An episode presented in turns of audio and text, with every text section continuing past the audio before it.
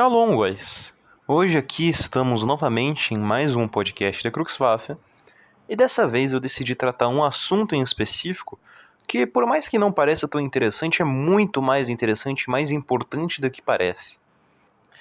Ainda mais quando se existem muitas notícias bizarras a respeito desse tema, muitas falácias e também muitas desmedidas, que é a questão dos direitos trabalhistas das leis de trabalho. Até que ponto o Estado pode uh, se envolver nisso?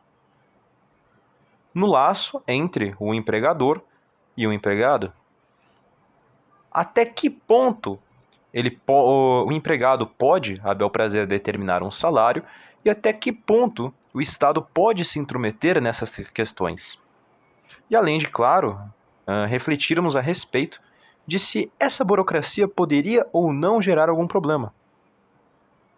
Então, obviamente, entraremos aqui no mérito de algumas questões da escola austríaca, de se realmente você criar leis trabalhistas atrapalha o mercado, ou se o que deveríamos era priorizar de fato o mercado, dentre muitas outras coisas, para as quais utilizaremos não apenas uh, princípios econômicos a priori, como usaremos também exemplos empíricos. Então faremos sim comparação de países. Mas é claro, como nós somos católicos, confessionalmente católicos, antes de tudo, iremos ver o que, que a igreja fala a respeito antes que a gente possa construir qualquer base econômica ou desenvolver qualquer ideologização maior. E é claro, mostraremos também como que as regras da igreja quanto à questão dos direitos trabalhistas se encaixam com uma perfeição incrível com o fascismo. Estejam bem-vindos, estejam bem acomodados, mantenham os seus belos juros pagos em dia, vistam os seus pijamas listrados, ajeitem o nariz, que deve estar batendo na tela do celular de tão grande, e vamos começar a assistir e me acompanhar aqui, né? A gente vai seguir isso aqui ponto por ponto, tranquilamente. E acho que vai ficar bem interativo, bem compreensível. Não creio que vai ficar nada muito denso, porque até eu tenho muito essa preocupação, né? De acabar passando alguma coisa aqui que às vezes é importante, mas que às vezes fica denso. Às vezes a gente acaba não pegando alguma coisa e acaba que não acaba valendo tanto o tempo que a gente despende para escutar. Mas podem ficar tranquilos que esse vai ser bem didático, bem mastigado e nada que possa ser chamado de complicado. Sem mais delongas, terei aqui em minha frente a Hero Novarum, que é pela qual iremos começar. Vamos lá. Bem, primeiramente, antes de tudo, antes de discutir qualquer questão trabalhista, nós precisamos entender alguns conceitos, certo? Então eu vou seguir aqui a ordem da encíclica, que ela deixa certos conceitos muito bem mastigados. E primeiramente, antes de tudo, depois de ter uma introdução, ela trata a respeito da solução socialista. Então já temos aqui uma crática, uma, uma um primeiro conflito entre a igreja e o socialismo, mas precisamos entender também por qual tipo de socialismo que ela trata. Digo isso porque, obviamente, temos várias vertentes, alguns não têm nada contra a propriedade privada, é uma palavra muito mais ampla do que a gente pode imaginar. E a gente, eu, a gente buscou tratar isso nos vídeos que nós fizemos a respeito disso. Tal como no próprio vídeo de marxismo que eu busquei aprofundar. E se eu não me engano, no vídeo de bolchevismo também. O tipo de socialismo que é criticado é aquele socialismo que prega que todos os bens devem ser comuns, que nega a existência de uma propriedade e coloca todas elas vinculadas a um coletivo e não a indivíduos. Em outras palavras, que não respeita a propriedade das pessoas em nome apenas de uma instituição. Pois bem, tendo em vista isso, é condenado, é completamente criticado que haja essa conversão de uma propriedade particular em propriedade coletiva. Então você pode me perguntar, né? Tá, então quer dizer que é incorreto você fazer com que o, aquele que trabalha privadamente sirva ao coletivo? Ainda chegaremos nessa parte. Mas, por enquanto, vamos nos atentar aqui. Mas bem, o ponto é: aquilo que foi fruto do seu salário, ao qual você dispôs tempo para adquirir, lhe pertence. Aquilo é uma propriedade natural, é um direito natural que lhe é inegável.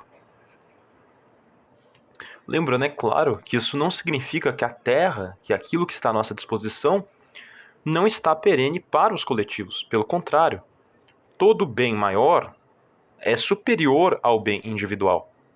Portanto, por mais que no, nos foi dado o livre-arbítrio para que nós decidamos entre nós mesmos ao que cada coisa lhe pertence, ainda assim a lei divina põe em xeque essa questão de que sempre deve ser ainda priorizado o coletivo na ação comum. Só que até o momento, né, nós só temos aqui máximas de qual deve ser a conduta. Ainda não temos algo que explicitamente diz que o Estado deva intervir, mas, como eu disse, ainda chegaremos lá. No que tange à questão da família e do Estado, como instituição propriamente dito, é deixado claro que de maneira nenhuma, o Estado ele pode atrapalhar a família como instituição máxima. Justamente porque o Estado não veio antes da família, mas sim o contrário. É a família que originou o Estado. Logo, para que um Estado possa ser coerente, possa existir de maneira justa, é necessário que a família exista como antro social, como centro de tudo isso. Caso contrário, temos a desestruturação completa da sociedade, que é o que acontece no mundo moderno. Temos uma destruição da família, portanto, uma destruição do próprio Estado. Inclusive, isso se aplica ainda mais na concepção fascista, justamente porque o fascismo adere ao Estado justamente como o povo em si, não apenas a instituição como tal. O que torna isso uma verdade ainda mais absoluta. E aí que vem uma questão bem interessante, né? Eu vou citar um trecho agora da carta da Renovaro, que ele deixa explícito que o Estado pode intervir nessas questões, a respeito de, da distribuição ou até mesmo da ajuda. Digo isso porque o Estado, por si, todas as ações do Estado implicam em algum grau de distribuição de propriedade, justamente porque ele coleta impostos, que é tempo demandado e trabalho. Então, se o Estado, através dessa taxação, ele o distribui com um princípio, por consequência, ele está realizando uma distribuição, um grau de socialismo em certo ponto. Portanto, eu vou ler aqui esse trecho. Abre aspas. Certamente, se existe algures uma família que se encontre numa situação desesperada e que faça esforços vãos para sair dela, é justo que, em tais termos, o poder público venha em seu auxílio porque cada família é um membro da sociedade. Da mesma forma, se existe um lar doméstico que seja teatro de graves violações dos direitos mútuos, que o poder público intervenha para restituir a cada um dos seus direitos. Em outras palavras, não existe isso de minha casa não faz parte da nação, portanto as leis na minha casa são diferentes do resto. Vou cometer uma separação em relação a isso. E da mesma maneira, não existe isso de, ah, aquele cara está precisando de ajuda, ok, mas o Estado não pode ajudar ele.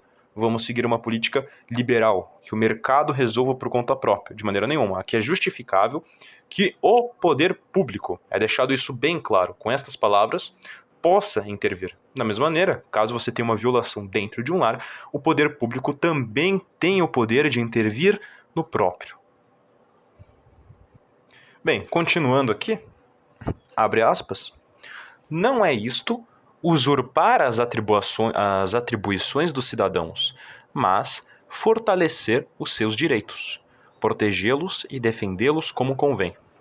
Todavia, a ação daqueles que presidem ao governo público não deve ir mais além. A natureza proíbe-lhes ultrapassar esses limites.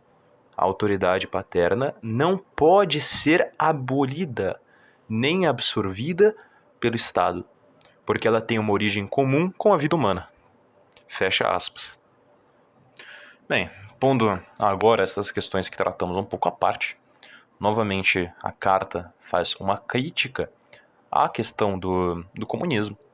Depois ele exalta a maneira como a igreja buscou tratar a questão social até o momento e a respeito de como funcionam os pontuamentos dela. E depois, a encíclica trata de uma questão muito interessante. Para você ver, o nome desse trecho, propriamente dito, o título que tem em cima dele é Não luta, mas concórdia de classes. Isso era exatamente aquilo que era pregado tanto pelo plano, tanto pelo projeto nacional do Partido Nacional Fascista, quanto pelo próprio Mussolini na Carta del Lavoro, que não deve haver luta de classes, mas concórdia. Em outras palavras mais claras, que não deve haver classes, mas sim uma nação. Então é ressaltado uma questão muito interessante, que não se deve buscar, obviamente, um paraíso, pois não é à toa que existem essas diferenças sociais, essas dificuldades e tudo mais. Foi deixado claro que o homem, ao ter cometido o pecado original, agora estaria suposto a ter que se alimentar da terra, ter que se sustentar através do próprio trabalho. Então isso é algo que as pessoas tendem a se contentar e a felicidade eterna apenas existe no paraíso. Justamente por isso, todas as ações que nós fazemos por a questão de um sistema nunca pode ser voltado para algo materialismo, materialista, mas sim voltado para algo que vai muito além, criar uma base estável para que as pessoas estejam mais próximas da possibilidade de seguir algo, algo são, que as leve para o bom caminho, que as leve para o céu, e não qualquer outra coisa que fuja disso. Depois uh, vem aqui então a questão de quais são as obrigações que o operário tem e que o patrão tem. Ao patrão é deixado claro de que ele tem que deixar uma satisfação. O trabalho que ele vai fornecer para o trabalhador tem que estar de acordo tanto com as capacidades dele, quanto com a questão de que ele tem necessidades básicas e humanas. Ele não pode servir como um instrumento econômico, mas aquilo deve ser visto como um serviço sendo prestado a ele, o qual ele deve estar agradecido. Até porque aquela pessoa que está te servindo naquele trabalho, igualmente ela tem uma família, ela tem que ter tempo para ficar com a família, ela tem que ter tempo para poder se alimentar, ela tem que ter os devido, o devido tempo para descansar e daí em diante. E isso, claro, tem que estar em harmonia com a pessoa em questão. Se ele for um adulto, ele pode trabalhar mais. Se ele for uma criança, a carga tem que ser reduzida. E essa encíclica foi escrita justamente no período da Revolução Industrial, então ela se encaixa exatamente com aquele momento. Então aquilo que acontecia de simplesmente pegarem crianças para trabalhar e colocar quantidades absurdas de trabalho para elas é algo simplesmente inaceitável. Mesmo que lucre, mesmo que mantenha na competência, mesmo que gere uma, uma grande quantidade de riquezas, não é algo de maneira nenhuma aceitável. E como deixa claro lá acima, e como nós vimos, em caso desse tipo de abuso, em caso de algo que deixa a pessoa sem condições de melhorar, é completamente justo que a atitude pública intervenha. Então, é justificável sim que o Estado ele tenha uma intervenção a respeito desse tema que possa ajudar essa pessoa. Mas também tem deveres que são dados, obviamente, aos operários. Então é deixado claro que o operário ele pode aceitar o salário. Ele que tem essa obrigação de aceitar o, o salário conforme as capacidades dele. Então isso é algo com que ele vai arcar. Se o, o patrão oferece um salário e ele aceita, tudo bem, é justo, contanto que ele não esteja interferindo nas coisas anteriormente ditas. Da mesma maneira como o salário não pode ter extorquir e daí em diante. Enquanto, claro, o, o cara que é empregado, ele precisa cumprir aquilo com o qual ele se dispôs. Ele precisa fazer de acordo com aquilo que lhe é pago. Dentro, claro, de limites humanos. Mas também considerando que ele concordou com aquilo, né? Ele está se sujeitando, ele está recebendo um salário. E caso ele não cumpra com aquilo, ele pode dar um prejuízo tanto social quanto de outro, outro modo, né? E antes de nós continuarmos, eu quero pegar aqui um trecho que é o seguinte: abre aspas. A esse despeito, o homem não deve ter as coisas exteriores por particulares, mas sim por comuns, de tal sorte que, facilmente, dê parte delas aos outros nas suas necessidades. E por fim, temos aqui a sugestão para aquele que muito tem, compreenda que é um de, praticamente um dever dele que ele ajude aqueles que não têm. é uma necessidade, um ato de caridade, um tanto que necessário, mas muito próximo de um dever. Ou melhor dizendo, é um dever. No que tange a questão da prosperidade nacional, do crescimento econômico, dentre outras coisas, é aqui defendido claramente que o Estado ele pode interferir na questão da indústria, do comércio, agricultura, dentre todas as outras coisas deste gênero, caso isto vá beneficiar o bem comum, vá beneficiar a todos e seja melhor. Até porque sem isso seria, bem, não preciso nem dizer, pior.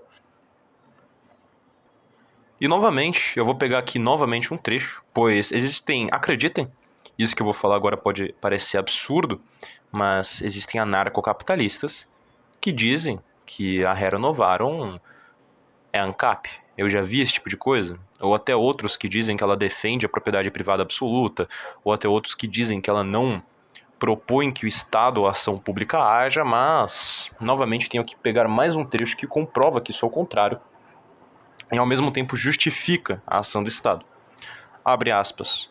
Como, pois, seria desrazoável prover a uma classe de cidadãos e negligenciar outra, torna-se evidente que a autoridade pública deve também tomar as medidas necessárias para salvaguardar a, a salvação e os interesses da classe operária.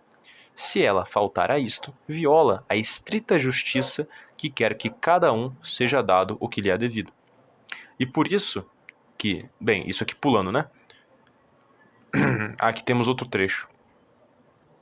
E por isso que, entre os graves e numerosos deveres dos governantes que querem prover, como convém ao público, o principal dever que domina todos os outros consiste em cuidar igualmente de todas as classes de cidadãos, observando rigorosamente as leis da justiça, chamada distributiva. E agora vai vir um trecho que é bom vocês praticamente memorizarem isso aqui, compreenderem isso muito bem, porque isso praticamente é uma das bases simplesmente fundamentais que a gente tem né, na questão da, da doutrina fascista. Não apenas dela, como de outras, né? Mas analisem bem o que eu vou dizer agora. Abre aspas. É por isso que os operários, abandonando o trabalho ou suspendendo-o por greves, ameaçam a tranquilidade pública, que os laços naturais da família afrouxam entre os trabalhadores, que se calca aos pés a religião dos operários, não lhe facilitando o cumprimento dos seus deveres para com Deus, que a promiscuidade dos sexos e outras excitações ao vício constituem nas oficinas um perigo para a moralidade, que os patrões esmagam os trabalhadores sob o peso das exigências iníquas ou desonram neles a pessoa humana por condições indignas e degradantes, que atentam contra sua saúde por um trabalho excessivo e desproporcionado com sua idade e sexo. Em todos esses casos, é absolutamente necessário aplicar em certos limites a força e autoridade das leis. Em outros casos, se você tiver todas as questões, lembrando que foi inclusive citado a questão da promiscuidade, aquilo que afeta a moralidade da nação, é completamente justo que seja usada a autoridade e a força. Tanto que nessa questão específica, que é citada a questão das greves, o que, que o Mussolini fez? Uma das primeiras coisas que ele fez, ele suspendeu as greves, ele acabou com elas. Justamente não porque eles apenas afetam a economia, o que afeta o bem comum por si, como afeta a própria população. É uma coisa que está simplesmente em desacordo, é algo absurdo. Como também é citado aqui na, nas outras questões. As outras questões morais, igualmente, tratando algo que é um mal para o bem comum, tal como na própria questão trabalhista, que é o tema aqui, o foco aqui, é completamente belo e moral que o Estado intervenha com, repetindo aqui as palavras da própria encíclica do, do próprio Papa Leão XIII, é necessário aplicar em certos limites a força e a autoridade das leis E por fim, nessa, neste trecho aqui, no que se refere à questão de direitos ou garantia do Estado, até porque o, tre o nome desse trecho é justamente, deixa eu ver aqui, obrigações e limites da intervenção do Estado. Diz aqui por fim, abre aspas, os direitos em que eles se encontram devem ser religiosamente respeitados e o Estado deve assegurá-los a todos os cidadãos, provenindo ou vingando a sua violação. E uh, eu acho interessante que todos leiam este documento pontifício, até porque não apenas a Carta del Lavoro foi baseada nela, como o distributismo foi baseado nela. Uh, a própria União Sinarquista utilizou esses ideais como base. Enfim, muitos movimentos de terceira posição, em geral, utilizam esses princípios aqui utilizados, o que deixa eles em acordo completo com a Santa Igreja e com a Santa Fé. Tanto que também é deixado claro que o número de horas, horas trabalhadas não deve exceder a, a força. Em outras palavras, sim, o Estado pode se intrometer aqui no meio, ele pode se intrometer. Também é deixado claro, num pequeno trecho aqui, sobre a necessidade de um repouso festivo que tenha um, um, largo espaço de tempo, não seja apenas o, o tempo em que ele não está trabalhando, seja realmente um dia ou alguns dias uh, despachados para isso. E como que a gente vê isso na prática? Exatamente, o direito a férias, o direito que você tem de ter uma folga ou alguma coisa do gênero, ou o direito que você tenha, por exemplo, passar o Natal e coisas do gênero. Mais uma das coisas que temos não somente na Carta de Lavoro, como o próprio Vargas trouxe para nós. Tal como outra coisa que a gente também pode citar é a proibição do trabalho de menores. Assim, existem casos em que a criança precisa trabalhar, é outra questão. Na questão de que é, é ela não trabalhando vai passar fome, é melhor que ela trabalhe do que não trabalhar. Mas em situação de ela estar apta e a família poder se sustentar sem essa necessidade, ou seja, ela não esteja num caso extremo, então não é adequado, não é o correto que ela faça isso. Então, por exemplo, 16 anos já pode trabalhar, não é um problema, já é uma idade uh, possível. Mas se uma criança tiver 5, 6, aí a lei tem sim que intervir. Não existe esse conceito de que não, o mercado vai decidir se for da, uh, do negócio dela. Não, nada disso. É algo simplesmente absurdo. Tudo tem que estar de acordo com as capacidades dela. A criança não pode ser forçada a trabalhar. Vamos supor que ela faça algo, sei lá, muito simples como dobrar papel, vai. Uh, por meia hora durante todo dia, durante meia hora ela dobra papel. Aí não tem problema, algo bobinho tudo mais, mas tem que estar de acordo com as capacidades dela, não pode uh, se, acabar sendo um abuso na prática, enfim. Não preciso mais adentrar aqui, tem que ter um certo senso comum. A respeito de salário fixo, ou até mesmo um salário mínimo e coisa do tipo, não existe propriamente nenhuma crítica e nenhum apoio. A única coisa que é dita em relação a isso é que se ambas as partes concordaram com o salário, tudo bem, mas o Estado ele tem que intervir a partir do momento em que uma das duas partes não cumpre o acordo, ou se, se um uh, não cumpre o trabalho, ou se o outro não paga o salário. Aí, no caso, o Estado há de intervir. Mas como foi dito anteriormente, caso algo afete a questão das condições mínimas do trabalhador e coisas do gênero, então sim, aí o Estado também pode intervir. Mas não existe nada assim tão profundamente definido ou alguma regra específica a respeito disso. E já aproveitando aqui para finalizar essa parte aqui da, da encíclica e podemos partir para outras questões, também é deixado claro que deve haver uma certa proteção ao trabalhador na questão de caso ele tenha um acidente de trabalho, ele tem que ter várias garantias a respeito das coisas que podem acontecer a ele. Novamente, algo que a Carta de Lavoro também concedeu ao trabalhador e que ficou na Constituição italiana. E por fim, é sugerido como uma solução definitiva a caridade.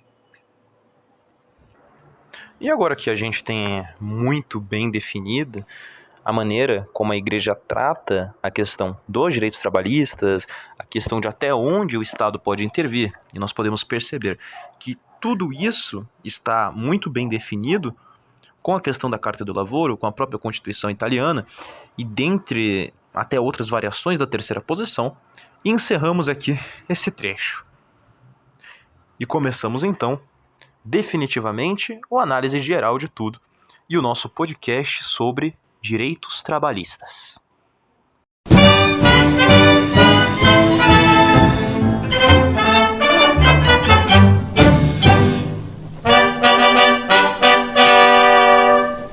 Al suon della campana mattutina si sveglia il sole con i raggi d'oro.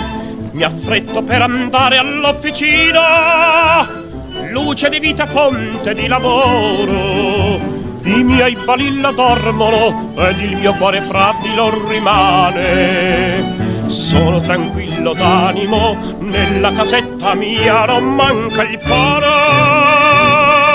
e per la strada canto questo stornello che mi è caro tanto fior d'ogni fiore. Patria e famiglia sono il nostro amore mastro Benito ci ha forgiato il cuore. L'opera ferve attenta e poderosa. Il maglio batte ed arde la fornace.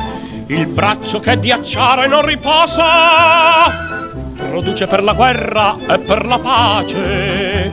E veglia un grande artefice nella cucina d'ogni nostra gente per rendere l'Italia sempre più grande, sempre più potente ed io lavoro e canto questo stornello che mi è caro tanto, fior da gradire, il duce ha detto credere e obbedire, combattere per vincere e morire.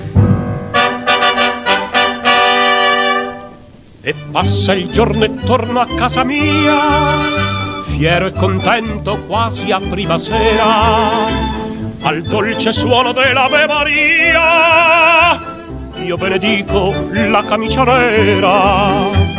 I miei balilla aspettano, con essi son la madre e il mio tesoro. Vicini a me si stringono, mi baciano le mani del lavoro. Ed orgoglioso canto questo stornello che mi è caro tanto, fior di mughetto, noi tirare diritto è tutto detto per ogni vanga il libro c'è un maschetto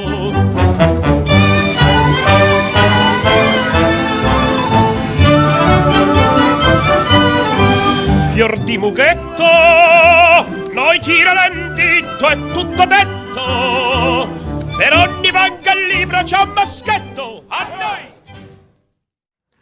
Bem, não adianta de nada a gente hoje comentar a respeito dos direitos trabalhistas se a gente não comentar como funciona aqueles que são contra os direitos trabalhistas.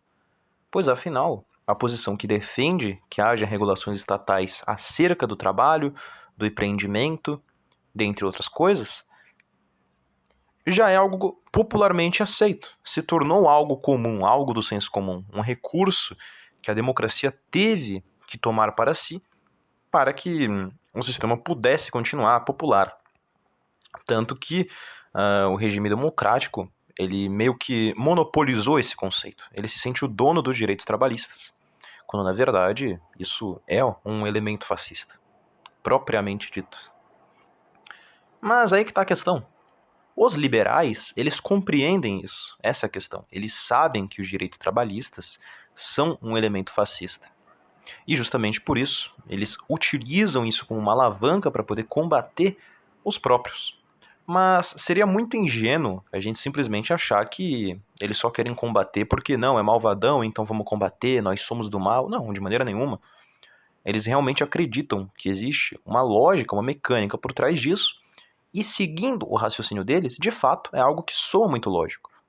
Mas cabe a nós explicar detalhadamente como funciona o pensamento liberal a respeito das questões trabalhistas, e depois explicar detalhadamente o porquê que ele tem graves defeitos, principalmente de visão. Assim como a gente fez no vídeo de marxismo, onde primeiro nós expomos a ideia por completo, explicamos o raciocínio de Marx para ele chegar em suas conclusões e depois nós apontamos o defeito. Então, bem, a primeira coisa que a gente precisa entender para discutir a questão dos direitos trabalhistas é que tudo gira em torno desta questão de patrão e empregado nós temos o, o patrão, que não é nada mais do que um empresário, e temos aquele que ele contrata, que é a sua força produtiva, que é aquele que ele vai pagar. Então imagine o seguinte: Imagina que todo empresário ele tem uma quantidade de dinheiro específica, correto? Que ele tem que fazer circular. E esse dinheiro que ele vai fazer circular, ele não pode apenas gerar o lucro próprio para ele. Ele precisa ter o, o dinheiro que ele vai ter para repor os meios de produção que vão ficar defeituosos, repor as, as ferramentas de trabalho, para pagar o salário, para fazer investimentos, expansão, dentre outras coisas, e daí em diante. É uma série de fatores que vai depender do trabalho que vai ser um, disposto. Pois bem, o que, que os liberais eles trabalham nessa questão? Imagina o seguinte: imagina que a gente tem um comerciante X, um comerciante X. Esse comerciante ele vende sapatos e ele tem três trabalhadores que ajudam a produzir esses sapatos. E ele paga um determinado salário para eles. E esses sapatos, eles têm no mercado um valor determinado pela vontade dos compradores. Agora, imagina que não existe uma regulação, é tudo feito de acordo com as leis da oferta e da demanda. Aquele que tem a melhor competição vende o melhor sapato e daí em diante. Correto? Então, o Estado ele vai e decide intervir. Vamos supor que ele cria lá uma lei e fala o seguinte: olha, você só pode contratar uh, pessoas por tal salário. Então ele, o Estado chega e fala: ó, oh, você só pode contratar a partir de mil reais. Você não pode pagar menos que isso. Qual é, qual é a crítica feita aqui?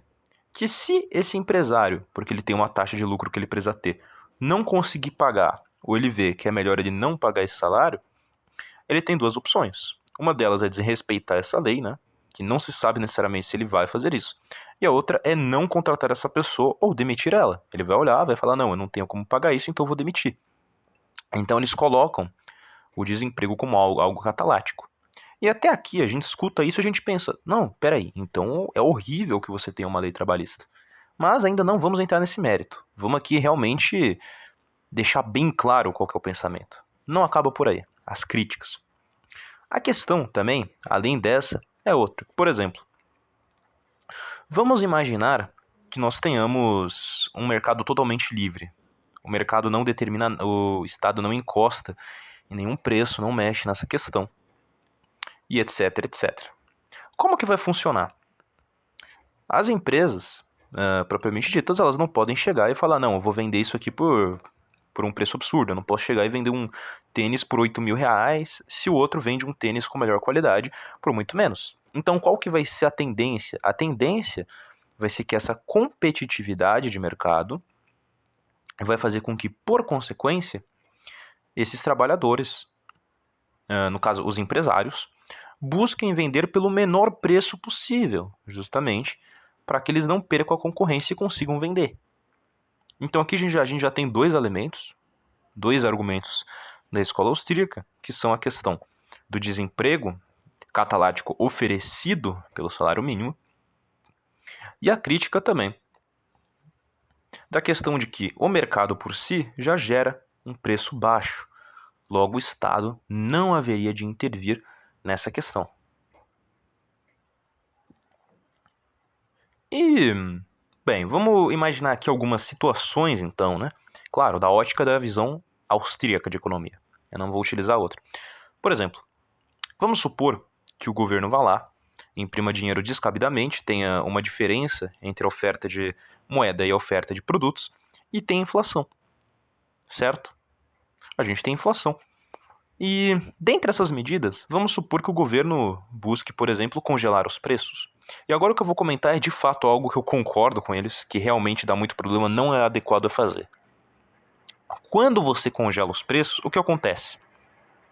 Imagina o seguinte: imagina que um certo vendedor ele gasta para produzir uma caixa de leite cinco reais e ele vende essa caixa de leite por oito e ele tem um lucro lá que ele consegue uh, custear o custo de produção. Só que se você tem uma inflação, isso significa que agora, para ele produzir o leite, ele não vai mais gastar 5. Ele vai gastar mais. Ele vai gastar agora 7. Um exemplo. Ele vai gastar 7 reais agora para produzir uma caixa de leite e o lucro dele vai ser 1. porque ele ainda vai vender por 8, porque o preço vai estar fixado, ele não vai poder aumentar o preço.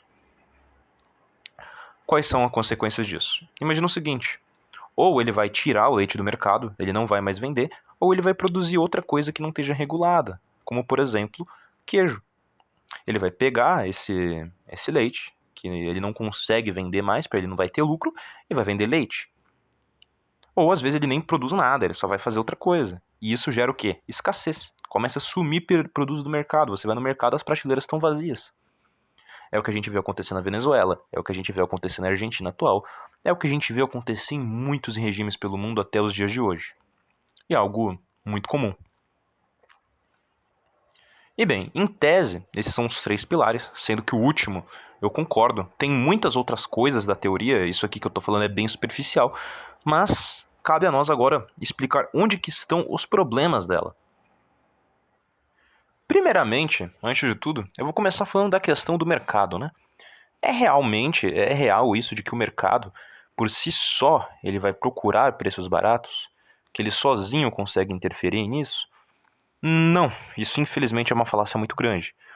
Justamente porque, por exemplo, vamos supor que duas grandes empresas elas se juntem e após se juntar, elas coloquem um preço que vai quebrar a concorrência e estabeleçam assim um monopólio. A questão é que existem austríacos que não acreditam que é possível existir um monopólio sem o Estado, que acreditam que todo monopólio apenas existe porque o Estado possibilita isso, que não existem monopólios naturais. Só que a minha impressão que eu tenho, a impressão que eu tenho quando eu vejo austríacos que falam isso é que eles não leram, não leram a própria escola austríaca. Porque o Mises ele deixa claro que existem monopólios naturais, que isso pode se formar naturalmente. Só que ele, ele, né, ele, ele diz que, como foi algo natural, como foi a preferência dos consumidores consumir da, daquela, daquela empresa para que ela conseguisse se tornar um monopólio, logo é um monopólio natural e é justo. Então ele não atribui isso como um problema econômico. Mas o que cabe ao Estado fazer nessas situações? Cabe a ele tentar evitar monopólio. E se ele for incentivar algum tipo de produtor, incentivar justamente aqueles que já não estão grandes no mercado, incentivar outro tipo. Ou até mesmo incentivar ou fazer alguma medida interventora para que não exista, por exemplo, uma compra de empresas. Não acontecer, por exemplo, de a Coca-Cola chegar aqui e comprar todas as empresas de refrigerante nacional. Dessa maneira, ele pega todos os lucros para si. Você não tem uma distribuição graduativa da, da oferta dentro do mercado. Pelo contrário, está tudo sendo monopolizado para um único setor. E isto é algo que tende a acontecer. Estou dizendo que não existem monopólios estatais? Não, de maneira nenhuma. Existem, mas o ponto é: o mercado, por conta própria, ele não evita monopólios e ele não garante isto. A tendência, pelo contrário, é que os monopólios tenham, tendam a se tornar até maior, cada vez maiores. Coisas como empresas comprarem outras. Coisas como, por exemplo, sei lá, Netflix ir lá e comprar todos os outros negócios de assinatura e dessa maneira já quebrar a concorrência. Isto é a coisa mais comum que existe. E diferente do que muitos pensam, isso não depende da ação estatal. Não é toda empresa que chega para o Estado, faz um ato de corrupção e, através dele, consegue se sair bem. Infelizmente chamam isso de corporativismo, eu não sei onde que tem de corporativismo nisso, porque eles falham em definir o que seria o corporativismo, eles definem o corporativismo como aliança entre empresas e Estado na questão de as empresas se beneficiarem, quando na realidade não é isso. O corporativismo é uma organização social trabalhista entre os trabalhadores e as empresas que pode ser voluntária ou vinculada ao Estado. Mas, né, era de se imaginar que haveria uma deturpação dessa. Ah, mas, enfim, a questão é: o mercado sozinho não consegue definir os preços? A gente regula preço para resolver isso? Não. A gente tenta deixar o mercado disperso, a gente tenta criar uma. buscar que não haja uma hegemonia de uma única empresa. Fazer com que os pequenos negócios também consigam se manter em meio a isso. Até porque.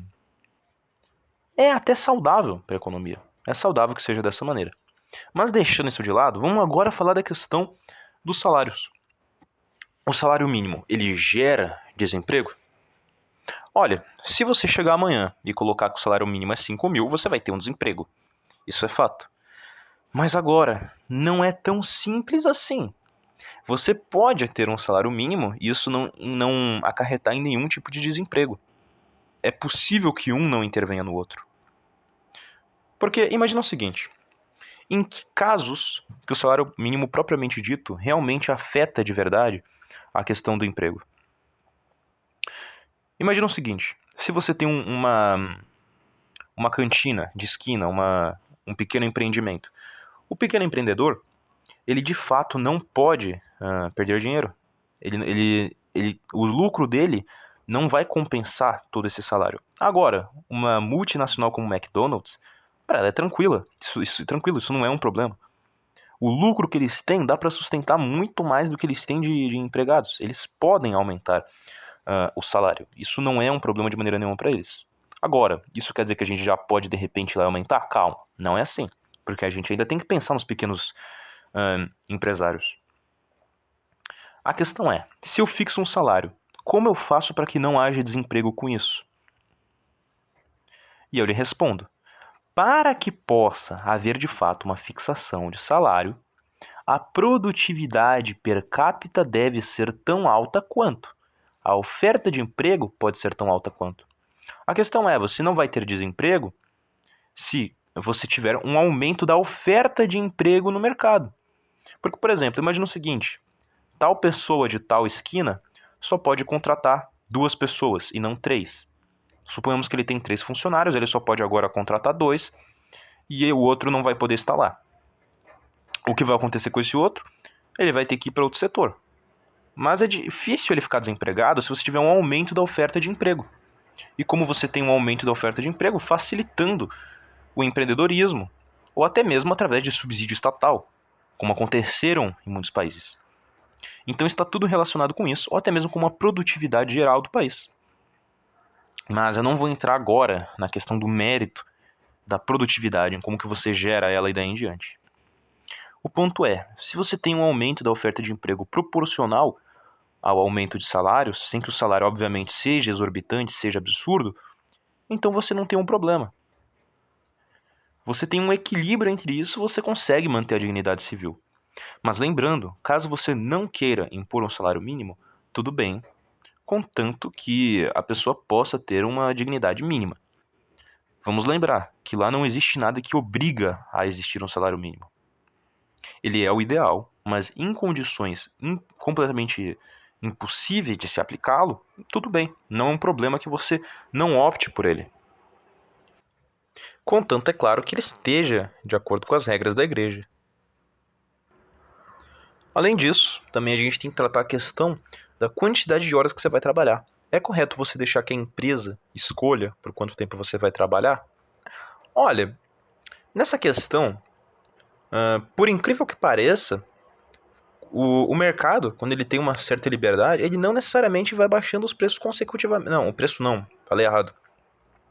Ele não necessariamente vai baixar a quantidade de horas trabalhadas consecutivamente. Existem muitos mitos a respeito da redução de horas trabalhadas. Elas ocorreram através de leis governamentais, elas não ocorreram de maneira natural. Isso é uma falácia histórica. Não estou dizendo que não houveram casos em que houve isto, mas majoritariamente ocorreu através de leis estatais. Agora o ponto é, nós temos países hoje em dia que adotam esta postura em relação a isso e acabam ocorrendo abusos. No Japão, por exemplo, você tem um, um, um alto salário, você tem uma, uma boa condição, mas, por exemplo, você é escravo na questão da hora trabalhada. A jornada de trabalho é muito alta, você não tem uma vida propriamente dita. Você praticamente vive para sustentar os seus custos. Você vive para servir a empresa. Existem empresas lá onde você tem que cantar o hino da empresa quando você chega lá, o que é completamente desumano. Então muitos podem dizer: "Não, mas os países nórdicos eles não têm regulações". Calma lá. Os países nórdicos, os que eles têm é não há salário mínimo, certo? E há uma, uma desburocratização quando se trata da criação de empresas. Ou seja, é fácil empreender e não existe um salário mínimo. Essa combinação em específico acaba sendo muito boa. Justamente porque fica fácil para o empreendedor gerar uma oferta de emprego e, ao mesmo tempo, fica fácil para ele empregar. Então você tem um avanço de empreendedorismo muito fácil lá. Só que é um erro dizer que lá não tem leis trabalhistas rígidas, assim como muitos outros países nórdicos. Muito pelo contrário, eles têm leis em outros setores, além de um imposto muito alto sobre o setor de consumo, que é o que sustenta o Estado. A própria Suíça também tem um imposto muito alto e daí em diante. Lembrando, claro, que a tabela que existe dos índices de liberdade econômica, ela erra demais. Lá tem coisas simplesmente absurdas. Mas voltando para a questão dos países nórdicos, eu não lembro agora qual país nórdico era, mas ele tinha fixado seis horas de trabalho. Onde que isso é liberalismo? Você fixar seis horas de trabalho sem mudar os salários. Se você pegar o crescimento de certos países, você vai ver que muitas vezes o crescimento estava alinhado com o número do aumento de estatais, e isso foi o que aconteceu, principalmente com os países nórdicos. E aí muitos vão dizer que, ah, mas a Noruega cresceu com liberalismo. A, a Noruega, é, é um mito dizer que ela cresceu com liberalismo. Essas questões que ela fez com a questão de uh, gerar um empreendimento rápido, é o máximo que você pode dizer próximo de liberalismo, porque nem liberalismo é. O Estado intervém quando ele acha algo absurdo. O ponto é, o que fez com que a Noruega crescesse? A Noruega, ela criou uma estatal de petróleo, uma empresa estatal de petróleo, que é State Oil, é o nome dela. Só que, em vez de fazer um monopólio absoluto do petróleo do Estado, ele decidiu deixar de uma maneira que você poderia ter empresas privadas no setor de petróleo, mas o Estado norueguês ainda teria uma vantagem a, a respeito disso. Então, como que eles fizeram? Eles colocaram 70% de imposto para as empresas privadas que quisessem trabalhar no setor de, de petróleo. E você vai me dizer que isso é liberalismo? 70% de imposto concorrendo com uma estatal, além do crescimento de outras estatais. E depois isso foi garantido como um fundo de reserva. E esses países eles têm uma tendência muito grande de, através de taxações, controlarem a estabilidade social e a questão da qualidade de vida. Por isso, todo mundo tem uma qualidade de vida alta, existe uma, um respeito da questão do empreendedor, que o, o empreendedor também é um trabalhador, e existe um estado de bem-estar social. Portanto, é um mito absurdo dizer que aquilo é liberalismo, ou que aquilo cresceu através do liberalismo. Mas então nós entramos aqui em alguns empecilhos, correto? A respeito de como que nós iremos fazer então para que a gente consiga ter esse crescimento econômico, para que a gente possa ter este avanço, para que a gente possa, claro, melhorar a questão dos salários, manter uma qualidade de, de, de vida mínima garantida pelo Estado. Pois bem, para que a gente faça isso, primeiro a gente tem que ver uma questão de método. Porque existem algumas críticas que os austríacos fazem nesse sentido que são excelentes, são realmente muito boas. Por exemplo, eu posso aplicar keynesianismo, se eu quiser gerar um desenvolvimento propriamente dito? De maneira nenhuma. E por quê? Em que poderia consistir o desenvolvimentismo? O desenvolvimentismo nada mais é do que ação estatal muito forte na economia, com o intuito de desenvolvê-la, desenvolver as indústrias e daí em diante. Por que o keynesianismo ele é um problema? Keynes ele tem muita coisa aproveitável, mas o keynesianismo ele ignora alguns fatores. Imagina o seguinte: tudo aquilo que é consumido vem antes uma produção. Todo consumo ele só existe por causa da produção. E o keynesianismo, em que ponto ele bate? Ele bate na tecla de que você vai imprimir dinheiro vai entregar na mão dos consumidores. Esses consumidores no mercado vão acabar estimulando o crescimento das próprias empresas, das próprias indústrias através do seu consumo.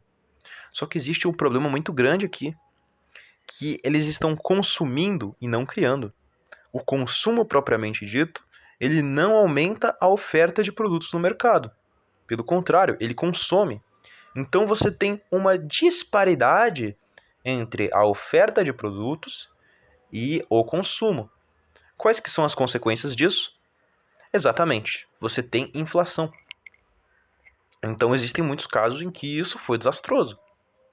Os Estados Unidos ele só conseguiu superar isso e ter um, um equilíbrio justamente porque ele teve um aumento da produção com a produção bélica, o que tornou ele uma produção de guerra e fez com que por muito tempo os americanos dependessem, até hoje dependem de certa maneira, das guerras para que eles possam continuar financiando. Então é muito um, interessante para os americanos, é muito benéfico que haja uma guerra, por exemplo, em algum país africano desconhecido, para que ele possa vender armamento, justamente porque ele criou essa indústria bélica. Isso já desde a Segunda Guerra Mundial. Mas nada puramente por Keynes.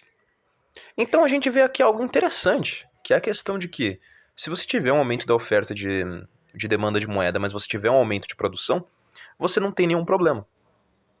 Mas isso ainda não soluciona a nossa questão. Isso ainda não, não matou a nossa pergunta. A nossa dúvida ainda é qual que é o método que eu posso utilizar se eu quiser criar desenvolvimento nacional. O método mais prático é você ajudar com que as empresas se desenvolvam. Porque a empresa, se ela se desenvolve, ela consegue empregar mais pessoas, ela cresce, ela gera emprego, você faz com que novas empresas que estão surgindo agora cresçam e daí em diante. Então a melhor maneira é você ajudar com que essas empresas consigam crescer elas têm uma, um alavancamento. E existem muitos métodos pelo que você pode utilizar. Alguns vão recorrer à questão da impressão de papel moeda e alguns vão recorrer a empréstimos. O empréstimo, eu não preciso nem dizer. Ele tem o risco de você não conseguir pagar a dívida, mas em alguns casos, mesmo com todas as grandes obras, não, não, mesmo não, né? Pelo contrário, né? mesmo com a, com a dívida alta, foi possível pagar graças às grandes, grandes obras, porque o crescimento econômico que se deu pelo empréstimo conseguiu compensar a dívida que se acumulou durante o tempo. O desenvolvimento industrial que Pérez Jiménez fez na Venezuela, ele conseguiu pagar a dívida em apenas seis anos, e o desenvolvimento que ele fez no país foi simplesmente incrível, sensacional. Mas claro, existe um perigo muito grande em você pegar um empréstimo, que é o de você ficar endividado, caso você não tenha o devido desenvolvimento. Pois afinal, quando você está investindo nas empresas governamentalmente, é uma aposta que você está fazendo. Você não tem garantia de que aquela empresa vai, vai se desenvolver, porque você não sabe se aquilo que ela vai produzir vai ser consumido. E aí a gente entra, em outra questão interessante. Isso vale também, obviamente, para a questão da impressão de moeda. Se você, imprimindo e acrescentando isso no mercado industrial, você não conseguir ter um aumento de produção rápido e imediato, em pouco tempo você vai ter uma inflação. Mas então, vamos, vamos analisar bem como que vai funcionar isso. Imagina que a gente tem um país imaginário. Nesse país imaginário, o governo chega lá, começa a investir naquilo que ele acha percursor e começa a ter um aumento de produção. Só que imagina o seguinte: a indústria nacional começa a produzir, só que as pessoas continuam consumindo produtos estrangeiros. Então, você tem um aumento da produção, certo? Você tem um aumento daquilo da, da empresa, só que não tem ninguém para comprar. Então, então acaba que essas todas essas empresas que elas empregaram pessoas, elas têm pessoas trabalhando nela, tudo mais, cresceram e tudo mais, elas, elas não têm para quem vender. Então, então ela acaba entrando numa encruzilhada se ela não conseguir vender para o estrangeiro para suprir essa, essa falta de clientela, ela vai simplesmente quebrar. Você vai gerar um desemprego e o país não vai para frente. Ou em outra hipótese, pode acontecer, por exemplo, de a empresa nacional, certo, crescer, você tem um aumento de produtividade muito bom. Só que as pessoas, por exemplo, parem de consumir por conta da diminuição muito alta dos preços. E isso acabe gerando uma deflação e, consequentemente, na falta de compra dessa deflação, porque as pessoas vão ver que os preços estão baixando, vão perder a vontade de consumir, vão preferir poupar, e essas empresas todas vão quebrar, vão, não vão conseguir sustentar. É outra probabilidade. Mas, claro, isso tudo defende, depende da taxa de consumo de uma população. Porque ele sempre vai ter, ela sempre vai ter uma taxa de consumo, ela nunca vai acabar. Então, muitas vezes, você, aumentando a produção e aumentando a oferta de empregos, você também consegue aumentar a taxa de consumo. Porque quando você aumenta a produção, para fazer isso, você precisa aumentar a oferta de pessoas, a quantidade de pessoas trabalhando, a quantidade de pessoas que vão despender mão de obra. Essas pessoas que despendem a mão de obra, elas não têm apenas a função catalática de produtor, mas também têm a função cataláctica de consumidor. Então elas também agem como um consumidor desses produtos. Então, uh, no final, tudo que vai depender é se o povo vai querer consumir o produto nacional ou não. Se ele vai insistir em comprar o estrangeiro ou se ele vai consumir o produto nacional. E aí que entra a questão. A gente aumenta, certo? A oferta da produção. A gente vai lá, investe estatalmente e agora a gente precisa que rapidamente essa indústria cresça e consiga se estabelecer. Você já lá conseguiu criar empregos, ok, você conseguiu criar produção, agora você precisa de consumidores para que essa produção consiga se manter constantemente, para que essa produção continue. E a produção mais imediata que você tem, que continua gerando direto, é justamente a produção do setor de alimentos, porque as pessoas sempre têm que alimentar todos os dias, então elas sempre vão continuar comprando comida. Não é a mesma coisa que, por exemplo, você produzir um tênis muito bom e a pessoa só vai comprar o próximo daqui a não sei quanto tempo ou daqui a um ano, ou daqui a dois. Não é a mesma coisa. Então é muito mais rentável que esses setores em específico da nação se, se desenvolvam. Aí você já aproveita, cria emprego rápido, esse setor ele vai sempre precisar de consumo e ele tem uma chance muito maior de se manter. Mas agora, voltando para a questão do tema, como você faz com que as pessoas consumam o seu produto nacional? Vamos lembrar o que é dito na doutrina da igreja a respeito da regulação do Estado aquilo que tende para o bem comum, que impeça um, um mal maior, uh, autoriza, deixa completamente justificável a ação do Estado. Na questão agora uh, do que tange a respeito de como vamos fazer com que o consumidor comece a consumir produtos brasileiros, temos duas opções, duas possibilidades que a gente vai fazer, que a gente pode fazer isso. Uma delas é a propaganda, que é um recurso mais básico, assim, não tão eficiente, bem clássico, que é a própria propaganda estatal, pedindo para que as pessoas consumam produtos brasileiros, como foi feito por muitos governos ao longo da história. Foi algo que aconteceu muito. Mussolini fez isso, com o compre produto italiano, e daí em diante. E isso pode, sim, estimular de alguma maneira o consumo. Mas isso muitas vezes não é o suficiente. Não é simplesmente você produzir um monte de coisa e falar, ó, oh, vai comprar, que é uma boa sugestão. Não. Ela pode olhar e falar, não, os outros que comprem eu vou continuar comprando produto estrangeiro. E aí que entra a questão do protecionismo. O protecionismo, quando ele é aplicado por aplicar, ele é muitas vezes simplesmente prejudicial. Porque imagina o seguinte, você quer comprar um produto estrangeiro, o Estado vai lá, taxa ele até a goela, e você vai ter que pagar um preço bem mais caro por ele, sendo que você poderia gastar muito menos. Então, muitas vezes isso é problemático. Mas quando você faz isso em uma situação que você está tendo de fato um aumento produtivo, que não é o caso do Brasil atual, justamente porque o Estado não está com um plano desenvolvimentista, então você pode sim aplicar isso. Aí sim você não vai ter um problema. Então imagina o seguinte: você vai taxar os produtos estrangeiros, justamente nesse momento em que você está tendo um pico do aumento do produto brasileiro, não como fazem aqui, que eles simplesmente aplicam protecionismo por aplicar, mas em alguns casos é de fato bom, afinal, o Dolly só vem coca é mais cara. O Dolly, se o Dolly não fosse mais barato, ninguém comprava. A indústria nacional de refrigerante ia simplesmente quebrar para o dia seguinte. Mas enfim. Então a gente tem esse aumento do consumo nacional e a gente consegue lá equilibrar equilibrar essa questão do consumo com a oferta de produção. E fazendo isso, você pode consecutivamente ir aumentando, ir colocando cada vez mais na questão da, da aumento, do aumento de produtos. Justamente porque você vai ter um aumento de consumo. Lembrando, você também vai ter um aumento de consumo ainda maior por causa que os trabalhadores agora vão começar a ser empregados. E aquele que trabalha também consome. E, e, vamos lembrar, claro, o consumo é o que mantém o emprego dessas empresas. Você conseguiu gerar um equilíbrio, você conseguiu gerar ele artificialmente, através da ação estatal. Mas temos mais alguns empecilhos aqui que podem nos atrapalhar.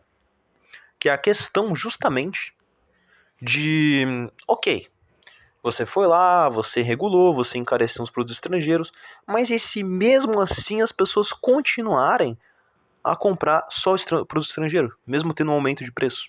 Ele insistir no produto estrangeiro, porque isso obviamente pode acontecer. Pode acontecer que a pessoa ela prefira pagar 20 contos numa lata de coca do que pagar 5 reais num dólar. É nesse caso, então, que você tem que passar por uma medida mais extrema, ou caso contrário, o seu país vai quebrar. Que é a medida da proibição. Exatamente isso que você ouviu. A proibição. Simplesmente proíbe certos produtos estrangeiros para que certos produtos nacionais possam ter desenvolvimento. Aí a gente pode pensar, tá, mas isso não é muito absurdo, isso não é muito exagerado? É exagerado, mas se especificamente isso for uh, a única solução para que você possa ter um crescimento, então é completamente viável. E isso existiu na prática? Existiu. Os Estados Unidos proibiram manufaturados ingleses no território e dessa maneira eles conseguiram desenvolver a própria indústria. Se isso não acontecesse, os Estados Unidos nunca seriam nem metade do que são hoje. Eles nunca teriam conseguido se desenvolver, eles teriam ficado dependentes da Inglaterra. Então, vocês percebem? Eu quero que vocês consigam pegar aqui a magnitude do que eu estou querendo dizer. A maneira como o pensamento liberal ele é raso. Porque o que acontece? O pensamento liberal ele consegue prever as consequências de um ato. Ah, você aumentou a produção artificialmente? Ok, mas a demanda não vai aumentar. Ah, você aumentou a demanda artificialmente? Ok, mas agora o consumo não, não vai aumentar de fato. A escola você consegue prever isso. E consegue prever que isso tem consequências. Só que ela esquece o fato de que é possível arcar com soluções. E quando ela mostra a respeito das soluções, ela exemplifica com soluções falhas e não aquelas que historicamente funcionavam. E vamos pegar aqui um país que os liberais amam, né? Eles gostam de dizer muitas vezes que não, mas você financiar, você subsidiar empresas não funciona, isso é um problema. Isso a longo prazo é uma coisa. Bem, não estamos aqui falando de cabide de emprego. Não é que o, o Estado ele vai manter a empresa mesmo quebrando, não. Ele vai propulsionar para que ela consiga crescer. Às vezes a empresa é boa, mas ela falha no início. Isso acontece porque a empresa é desconhecida. Você precisa da ação estatal muitas vezes para que esse crescimento seja acelerado, para que você consiga fazer isso como um processo em grande escala, um crescimento geral. E bem, o exemplo empírico que eu quero entrar em questão é o da Coreia do Sul. Aí o, o austríaco que escutar isso, lembrando que eu tenho respeito pela escola austríaca, não quero dizer de uma maneira pejorativa, pode ficar em dúvida, né? É, você pode vir e me perguntar: pera, mas a Coreia do Sul não se desenvolveu através de liberalismo? Negativo, ela não se desenvolveu através de liberalismo. Ah, mas por que, que eles deixavam as empresas falir? Eles apenas deixavam quando o subsídio estatal não dava certo. Isso não é liberalismo. A questão é, como que eles fizeram? O Estado, ele pegou aqueles setores que a iniciativa privada não tinha interesse em investir e impulsionou eles. Ela pegou aqueles setores da iniciativa privada que não tinham muita importância e começou a investir neles para que eles crescessem.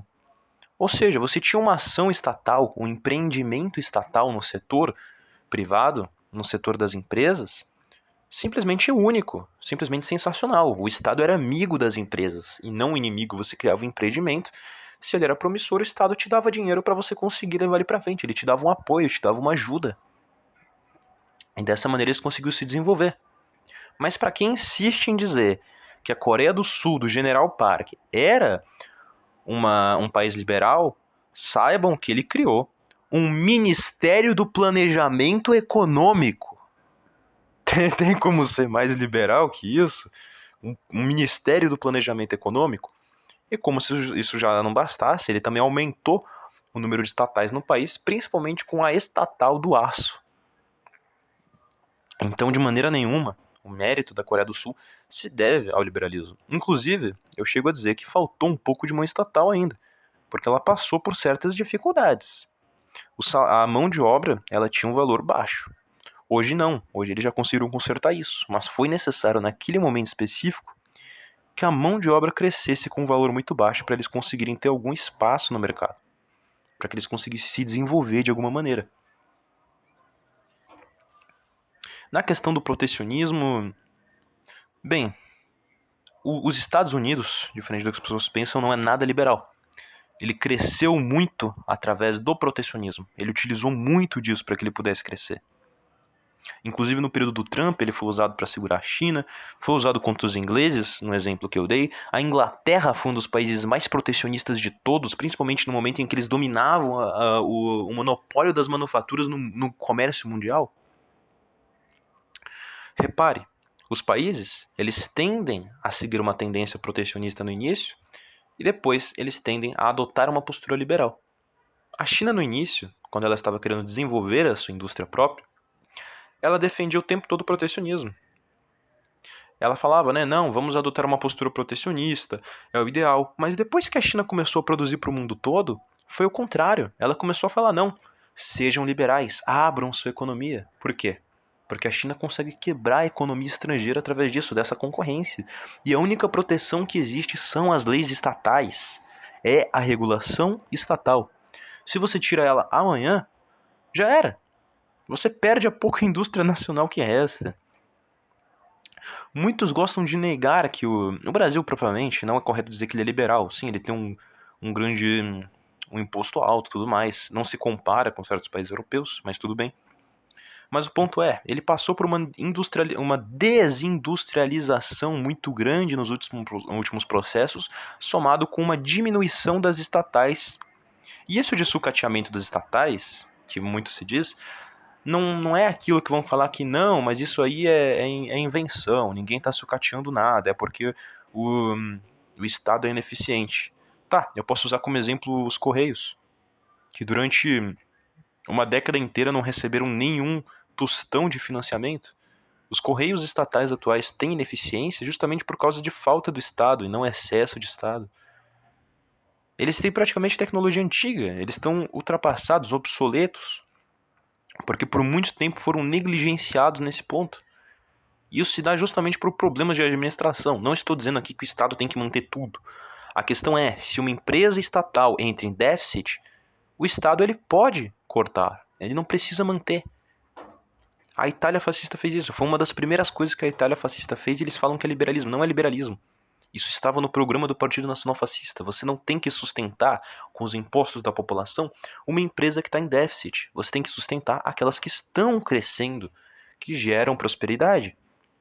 Até porque um superávit estatal, um número grande de estatais, é o que possibilita com que o Estado não precise cobrar tanto imposto. Não estou falando que necessariamente ele não vai cobrar, mas o ponto é: quanto mais estatais lucrativas o Estado tiver, mais fácil fica para ele cobrar menos impostos, pois agora ele tem outro meio de sustento além da taxação. Mas então aqui eu já aproveito para recomendar o que nós tratamos a respeito de fundamentos da economia federiana no podcast sobre o Gottfried Feder, onde nós explicamos que o, hum, a taxação, o imposto propriamente dito, nem precisava existir ele se dá justamente para pagar a dívida e os juros que o Estado acaba adquirindo com o tempo. Mas, né, não, não irei me adentrar nisso. Temos um podcast inteiro onde a gente trata essa questão mais profundamente. Bem, é muito comumente dito que o Estado ele cria um problema para resolver outro justamente porque os recursos são escassos, então, em outra palavra, qualquer alocação de recursos feita pelo Estado tem que tirar de algum lugar. Mas, eis a questão: é possível que o Estado intervenha sem que ele gere isso? Completamente possível. Os recursos são de fato escassos, mas a riqueza da nação, não. A riqueza pode ser gerada.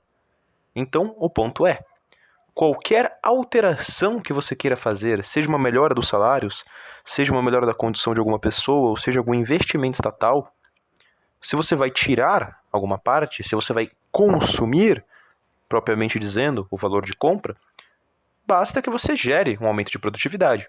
E esse que é o erro de muitos governos. Muitos governos que apenas têm intuitos populistas, eles geram gastos, mas não aumentam a quantidade de riqueza nacional nem possibilitam que os empresários, que são o motor tanto da sustentação do Estado quanto da sociedade, consigam tanto empregar quanto se desenvolver. Mas caso você consiga alinhar os dois, você consegue fazer algo que é simplesmente mágico, que é um aumento da produtividade, a criação de riqueza. É um erro né, que, quando se analisa a questão, por exemplo, da, da alocação de recursos estatal, esquecer-se do fato de que a, a melhora dos salários, e dentre outras coisas, só foi possível graças ao aumento de produção. Então tudo gira em torno, quando se trata de melhora de bem-estar, que exista um aumento da riqueza nacional. Então isso é algo muito importante para se levar em conta. Além, é claro, de que todas as novas forças produtivas que entrem na sociedade sejam imediatamente alocadas ao emprego. É essencial que o Estado garanta isso em nome do bem comum. Não apenas porque é o bem que ela tem, é, é um direito dela, mas também por uma questão de que toda força produtiva da nação que não trabalha apenas consome. Em outras palavras, ela não gera produtividade também. E eu não estou falando isso num sentido materialista, estou falando no sentido também de que é bom para o bem comum. Existem aquelas pessoas que de fato não têm condição de trabalhar e o Estado não deve obrigar a trabalhar. Mas agora, é totalmente que, uh, justo que o Estado não ceda os mesmos, digamos, privilégios públicos para aqueles que, por exemplo, não trabalham, tendo disponibilidade para trabalhar. Mas agora, eu vou deixar um pouco de lado essa questão econômica, eu aprofundei demais aqui, justamente porque ela é um ponto importante, ela é um ponto fundamental para que a gente entenda como que pode ser sustentável a questão dos direitos trabalhistas. Mas agora eu quero ir para uma questão mais profunda, que é fazer uma análise né, a respeito de qual vida é melhor. Porque, baseado naqueles preceitos anteriormente explicados, os liberais muito defendem que não haja um salário mínimo, uh, neoliberais, né, no caso, que não haja um salário mínimo, que não haja esse tipo de investimento estatal, que apenas deixe que a iniciativa privada se vire com tudo. Só que não, a, a, não somente pelas questões econômicas apresentadas, mas por uma questão de dignidade, esses direitos têm que permanecer. E agora, a, melhor maneira da gente explicar é não algo super técnico, algo filosófico, nada disso. É apenas uma comparação simples, que qualquer pessoa batendo o olho consegue compreender. O ponto é: o que nós preferimos, a matéria ou o real bem-estar? Por que, que uma pessoa consegue dinheiro? não é pelo dinheiro, não é para conseguir o dinheiro e ficar infinitamente ganhando dinheiro, justamente porque isso é um vício, isso é um problema, não é algo virtuoso, não é algo bom, não é um ganho real para a nação. O ganho real da nação não está na riqueza, está no que a riqueza traz. Não está em a nação ter grandes prédios ou coisa do tipo, mas o que, que ela consegue tirar e prover ao seu povo graças aos grandes prédios e à grande tecnologia. Mas no fim, tudo o que mais importa no trabalho não é o trabalho por si, mas o que você consegue através disso. É a questão do direito às férias, é a questão do tempo que a pessoa vai dispor com a família, e etc, etc, etc. Então eu, eu lhe faço uma pergunta: o que, que é melhor?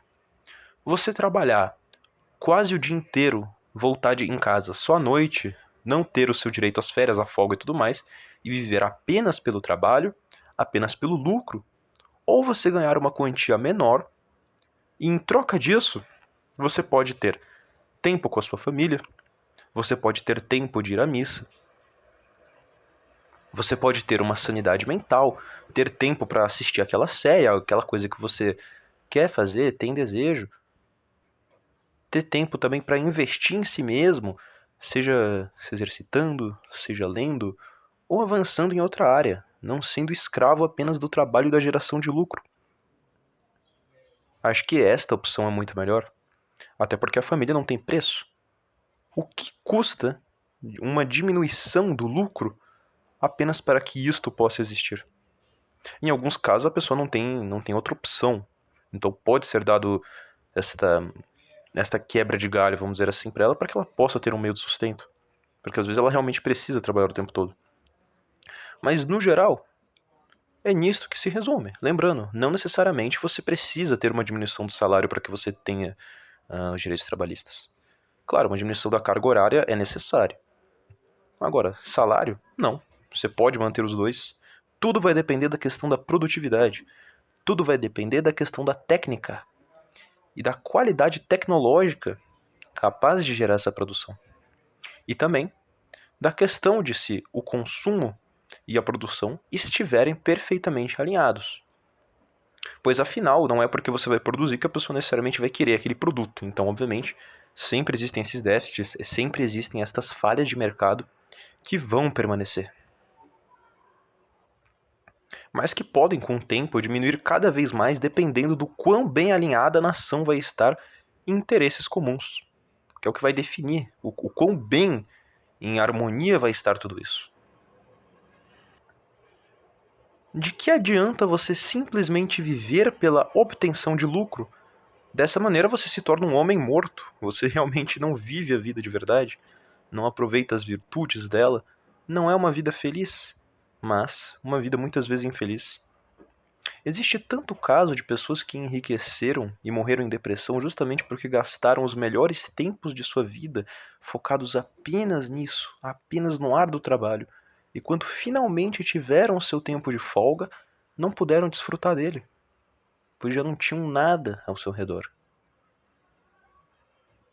Então, muitas vezes, a gente coloca como meta o desenvolvimento eh, industrial e econômico da nação, quando na verdade o real desenvolvimento é espiritual, é invisível, não é algo que você consegue ver. Chesterton ele comenta muito bem. Nenhum soldado morre numa guerra que ele sabe que não vai ganhar, luta mesmo sabendo que vai perder e vai morrer, por simples centavos. Ele não, ele não vai lá perder um braço e uma perna, sabendo que né, vai perder um braço e uma perna, para voltar e pensar, ó, oh, se eu fizer isso, vai ter prédios maiores e coisas maiores. Não, ele faz isso por algo maior, por um pensamento maior. Quando ele ainda mais sabe que vai morrer, ele não vai estar tá lá para ver aquilo. Quando nós defendemos o desenvolvimento industrial, quando uh, defendemos o desenvolvimento tecnológico e o bem-estar social, isso nunca deve ser confundido com a intenção de apenas ter lucro. Não é questão de a sociedade simplesmente ser mais rica. É ela ser rica no sentido de poder ter as condições uh, essenciais de ela ter um estado de bem-estar social, para que as pessoas possam tranquilamente usufruir daquilo que elas têm, seguir os seus sonhos e poderem ter uma felicidade verdadeira. A gente não, se, não pode se basear em países que têm prédios enormes, arranha-céus, mas que não têm nenhum tipo de liberdade civil, no sentido do, tra eh, do trabalho, das leis trabalhistas, ou no próprio descanso e seus derivados, que apenas existe com o intuito de lucro e nada mais, um materialismo infinito, um mamomismo, algo implantado e tratado como algo simplesmente comum, o qual nós nos acostumamos. O liberalismo, no fim, ele acaba que não enxerga isso. Ele não enxerga pessoas, o que ele enxerga são instrumentos, ferramentas, engrenagens de uma sociedade que visam o lucro e nada mais. Sem perceberem, eles acreditam que de fato o sistema que eles pregam vai dar uma qualidade de vida melhor. Quando eles esquecem que justamente os países que aplicaram políticas liberais foram realmente liberais, no caso, não estou falando daquela coisa que chamam de liberalismo, mas na verdade foi desenvolvimentismo, que é o que existe muito. Mas liberalismo de fato são os que têm a maior taxa de crianças de rua. E isso vocês podem pegar um mapa de estatística uh, global de quais regiões têm mais crianças de rua. Percebam que o Chile, mesmo que tenha um bom IDH, ele tem lá uma. Ele é um dos países na América Latina com a maior uh, quantidade de crianças de rua. Além de que ele teve problemas uh, agravados da era do Pinochet. É um mito isso de crescer tanto quanto cresceu. Teve um desenvolvimento, teve tudo mais, mas foi até aí. O liberalismo próprio, puro, ele apenas existe com sustento estatal. O liberalismo verdadeiro, puro e completamente livre, não passa de uma grande utopia, de algo que nunca vai acontecer na prática e nunca vai existir na prática sem estatais, sem a existência de uma indústria nacional, nenhum tipo de liberdade econômica absoluta se sustenta. E mesmo quando se tem estatais completas, a liberdade econômica absoluta ainda pode trazer grandes mazelas à sociedade e a grupos que são completamente excluídos, deixados de lado, em nome da, da qualidade de bem-estar material de uma pequena elite de um pequeno grupo um tanto jubilaico. Bem, estando claro tudo aquilo que a gente afirmou, tanto a respeito da visão da igreja, quanto aos direitos trabalhistas e a conduta com o trabalhador, tanto com a questão da necessidade do empreendedor, que também é um trabalhador, e com questão as objeções liberais e quais que são suas conclusões? Na realidade, na economia real propriamente dita, porque quando tiramos da microeconomia e partimos para a macroeconomia, tanto para o campo empírico, muitas vezes nós observamos resultados muito diferentes, que fazem com que nós, através desse conhecimento que nos foi dado pela escola austríaca, devemos aplicá-lo num campo mais amplo e perceber que através dele podemos moldar ações estatais eficientes. Digo isso como alguém que, como um grande estatista, defensor do Estado, estatista no sentido de defender o Estado, acredito que isto deva ser feito desse modo, e assim está muito bem. Agradeço a todos aqueles que nos acompanharam até aqui. Este assunto eu busquei tratar com uma seriedade muito grande, porque ele é um assunto muito importante, ele é um assunto muito discutido, e tentei tratá-lo uh, dentro do possível, sem demagogia, sem que tenha um, um parcialismo muito grande. Estando encerrado isso, como nos é de costume, o vídeo se encerra com uma oração. Portanto, comecemos. Pater noster, qui est in celis, sanctificetur nomen tuum, adveniat regnum tuum, fiat voluntas tua, sicut in cielo et in terra. Panem nostrum quotidianum debitoribus nostris, et ne nos inducas in tentationem, sed libera nos a malo. Amen. Ave Maria, gratia plena, Dominus tecum, benedicta tu in mulieribus, et benedictus fructus ventris tu, Iesus. Sancta Maria, Mater Dei, ora pro nobis peccatoribus, nunc et in hora mortis nostrae. Amen. Gloria Patri, et Filio, et Spiritui Sanctum, sicut erat in principium, et nunc, et semper, et in seculorum. Amen.